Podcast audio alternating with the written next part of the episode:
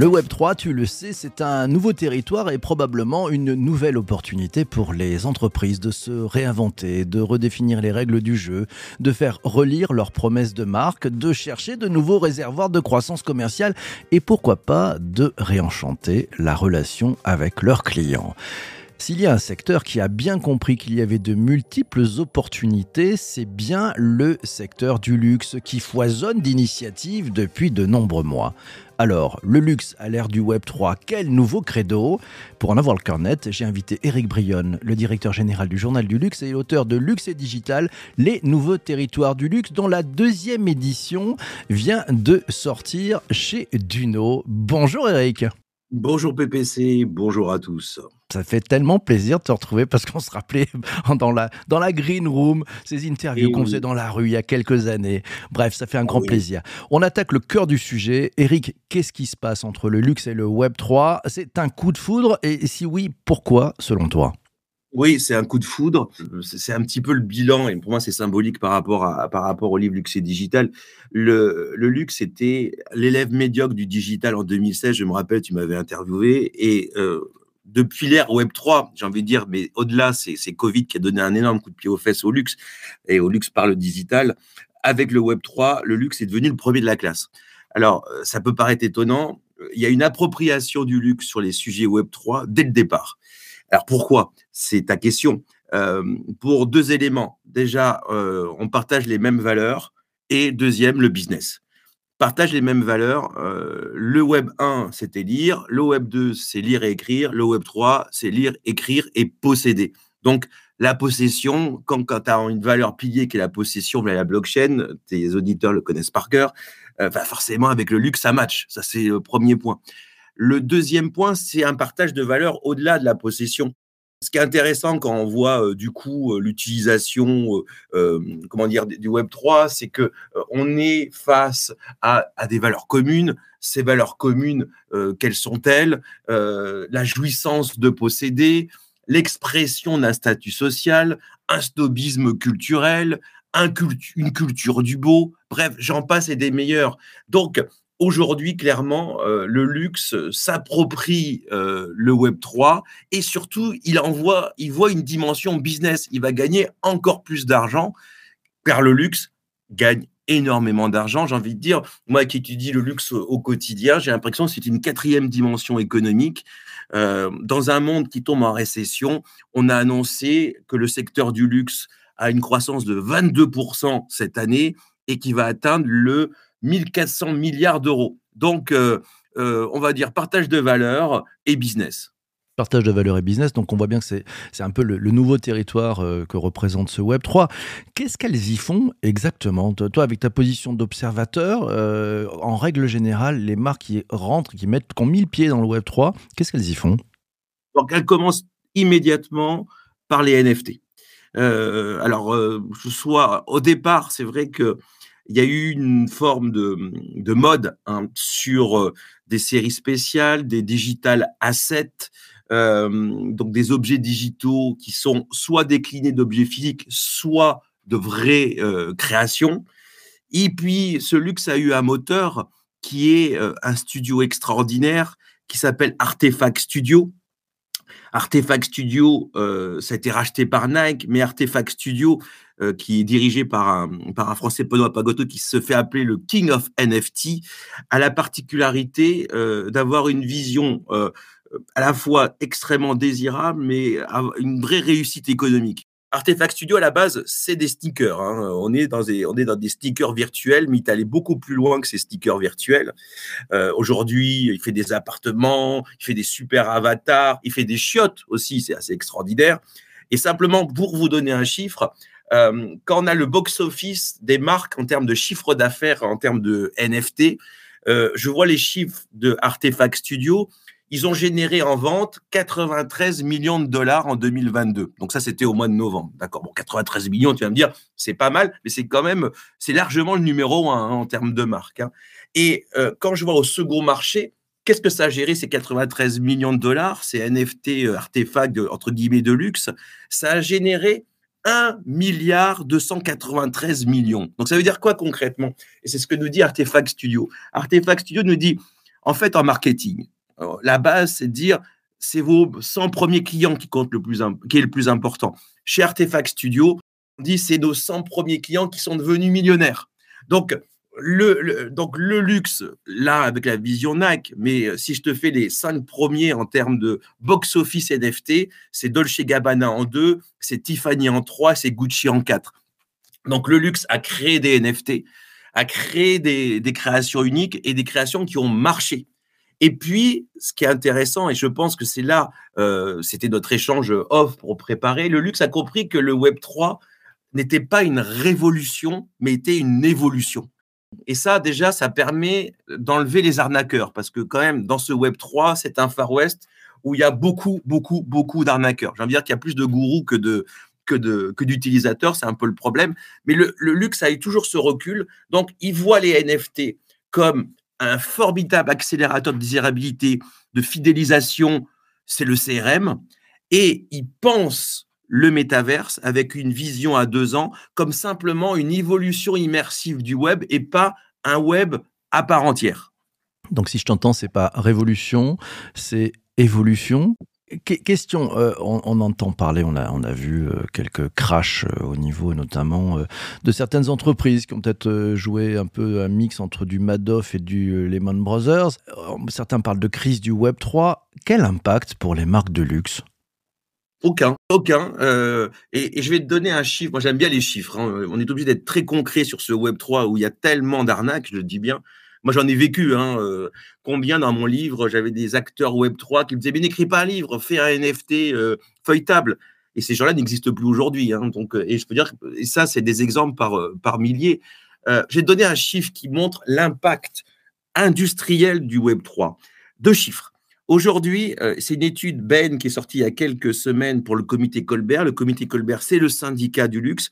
51% des maisons de luxe, petites comme grandes, hein, ont, ont eu ou vont sortir un projet NFT. 51%. Pour le métaverse, c'est 50%. On voit l'impact que ça a. Et alors pourquoi le luxe, euh, ça marche aussi bien? C'est que le luxe a compris un truc qui est très simple, c'est que euh, grâce au Web 3 en particulier les NFT, on va, euh, et, même ça a été exprimé par, par François, par Monsieur Pinault lors de la, présentation des résultats, un produit de luxe, un, sac Saint-Laurent, tu l'achètes une fois et c'est fini. Maintenant, le luxe veut investir dans les smart contracts et ça va permettre d'être à la fois un premier achat cher et tomber dans une logique d'abonnement, d'abonnement serviciel. Donc, tu vois, c'est ici le luxe a compris qu'il pouvait encore enrichir son business model parce que le mot-clé, le luxe aujourd'hui est obsédé par l'extension du domaine de son influence. Et le Web 3 va servir au luxe à être encore plus au-delà du produit. On passe au-delà, dans une nouvelle dimension.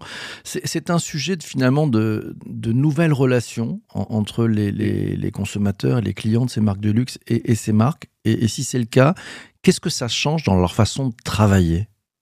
Ah, ça c'est une très bonne question. Oui, c'est une question de relation.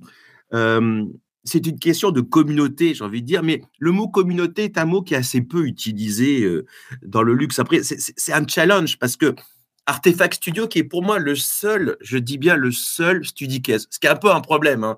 Quand tu as un secteur qui se limite à une boîte, ça veut dire que le secteur n'est pas encore mature, hein, soyons clairs. Euh, mais quand on fait du communautaire dans le Web 3, on doit être guidé par la co-création et par l'incentivisation, j'aime pas l'incentivisation de ses membres. Or, le luxe déteste la co-création et l'incentivization, c'est quelque chose qu'ils n'avaient pas intégré. Donc, euh, ça, remet en question des challenges à la fois créatifs, mais je, vais te donner un exemple qui est pour moi le study case euh, maison le plus affirmé. C'est Breitling. Breitling a écrit un chapitre justement sur la notion euh, dans, dans luxe et digital de rareté. Il faut savoir, Breitling, très concrètement, qu'ils ont forgé plus de 500 000 NFT cette année. 500 000 NFT. Et chaque NFT est associé à un produit. Alors, je vais te poser une question. Je renverse, excuse-moi, c'est mon côté. Oh mon Dieu, oh mon Dieu, qu'est-ce qui se passe? On y va. Je pose la question en même temps à ta communauté. Pourquoi Breitling a forgé 500 000 NFT. Là, on n'est pas dans le bullshit, on est dans le business. Oh purée, euh, pour faire un maximum de caillasse, non Vas-y, je t'écoute. Oui, tu as raison, mais comment? Ah, Vas-y, donne-nous la solution parce que là, là ah, il, a renversé la, table, voyou. La, seconde main. Euh, tu ah, sais à quel point le secteur de l'horlogerie cartonne après des moments et que aujourd'hui, il est plus snob d'acheter une montre d'occasion qu'une montre neuve. Or, le, le monde de l'occasion euh, est aujourd'hui dirigé par des pure players digitaux. Euh, chez Breitling, il y a un coup d'avance. Déjà, le luxe trouvait sale hein, la seconde main il y a cinq ans, hein, soyons clairs si tu veux. Et euh, Breitling a dit mais ce business, c'est pas possible, entre guillemets. Et donc, qu'est-ce qui se passe? Au départ, donc, ce NFT associé à une Breitling, c'est le certificat d'authenticité, bien sûr. Mais très vite, Breitling va proposer des services exclusifs et très vite, Breitling va proposer sa plateforme. Donc, tu me dis, quel est le challenge culturel quelque part du mmh luxe, par en termes d'entreprise? C'est qu'on est passé, et là, c'est le Web3 accélère le truc, on est passé de la bonne vieille maison de luxe à une logique de plateforme. Et là, je dépasse le Web 3 et quoique, pour moi, la marque plateforme de luxe qui incarne plus la chose, c'est Dior. Dior te dit, je cherche à vous vendre un produit ou une expérience Dior pour toute la journée. Donc, PPC aura le produit Dior à son réveil à 6 heures du matin, un produit Dior ou une expérience d'or à 7h15 avant son live. Ça, c'est une pensée complètement euh, plateforme, tu vois, et plateforme, ça vient du digital. C'est pour ça que moi, mon, euh, mon point de vue, c'est que le digital a fait modifier l'ADN du luxe pour son meilleur en termes de business. Et simplement pour te dire une phrase euh, de Beccari, le CEO de Dior, pour lui, le futur de l'e-commerce, c'est le métaverse. Donc, on parle beaucoup de, NFT, mais le, métaverse aussi là. Le Eleven Eleven, qui est le gros, qui est, le gros événement, le gros événement. C'est le Black Friday chinois, hein, édité par Alibaba. Imaginez-vous que le thème de cette année, c'est le métaverse. Et euh, c'était le thème de l'année. Donc, on avait une double navigation sur Alibaba. Soit on faisait une navigation classique type Amazon 2D, soit on achetait ses produits en mode métaverse immersif. Imaginez notre Black Friday de vendredi que le thème d'Amazon soit le métaverse. Vous voyez à quel point, en fait, et c'est un peu une punchline, tu veux une punchline sur les métaverses, je t'en donne une. Euh, en Occident, le métavers, c'est de la prospective. En Chine, c'est du quotidien. Je prends le, commentaire de, Pauline qui nous parle de Vacheron Constantin avec Ariani euh, sur la seconde main aussi pour ses collectionneurs. Qu'est-ce que tu penses de cette initiative? Non, non, mais c'est exactement ça. Et en plus, euh, et je suis complètement d'accord avec Pauline. En fait, Ariani est aussi le partenaire de Breitling.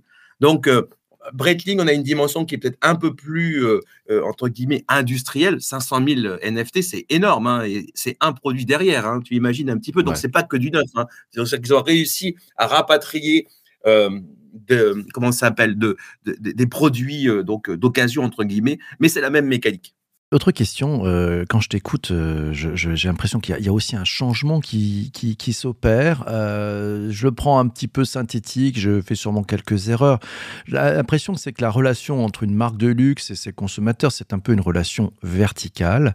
Le fait de passer à, plus de collectifs, plus de collaboration, non pas de la collaboration juste avec des, artistes, hein, tel que ça peut exister à foison aujourd'hui, mais une collaboration avec les consommateurs, ça change quoi cette horizontalité, cette nouvelle relation euh, entre marques et, consommateurs Et surtout, quand on est une marque de luxe, quels sont les pièges dans lesquels il ne faut pas tomber? Ah, Ça, c'est une, bonne question. Euh, c'est vrai que. Alors, on en est loin comme. Enfin, je ne pense qu'une relation de horizontale à verticale, les gens n'en veulent pas dans le luxe, hein, soyons clairs. Euh, là, si, on voit ce qui se passe, moi j'aime beaucoup regardez ce qu'il fait chez, Dior. Si tu vois Dior à Londres, ils viennent de s'approprier complètement le grand magasin Harrods. Et Harrods est aux couleurs de Dior avec ses 43 vitrines Dior, ses deux pop-up stores, ce pop-up store restaurant. Et Dior te dit, aujourd'hui, ce qui compte, c'est la visibilité.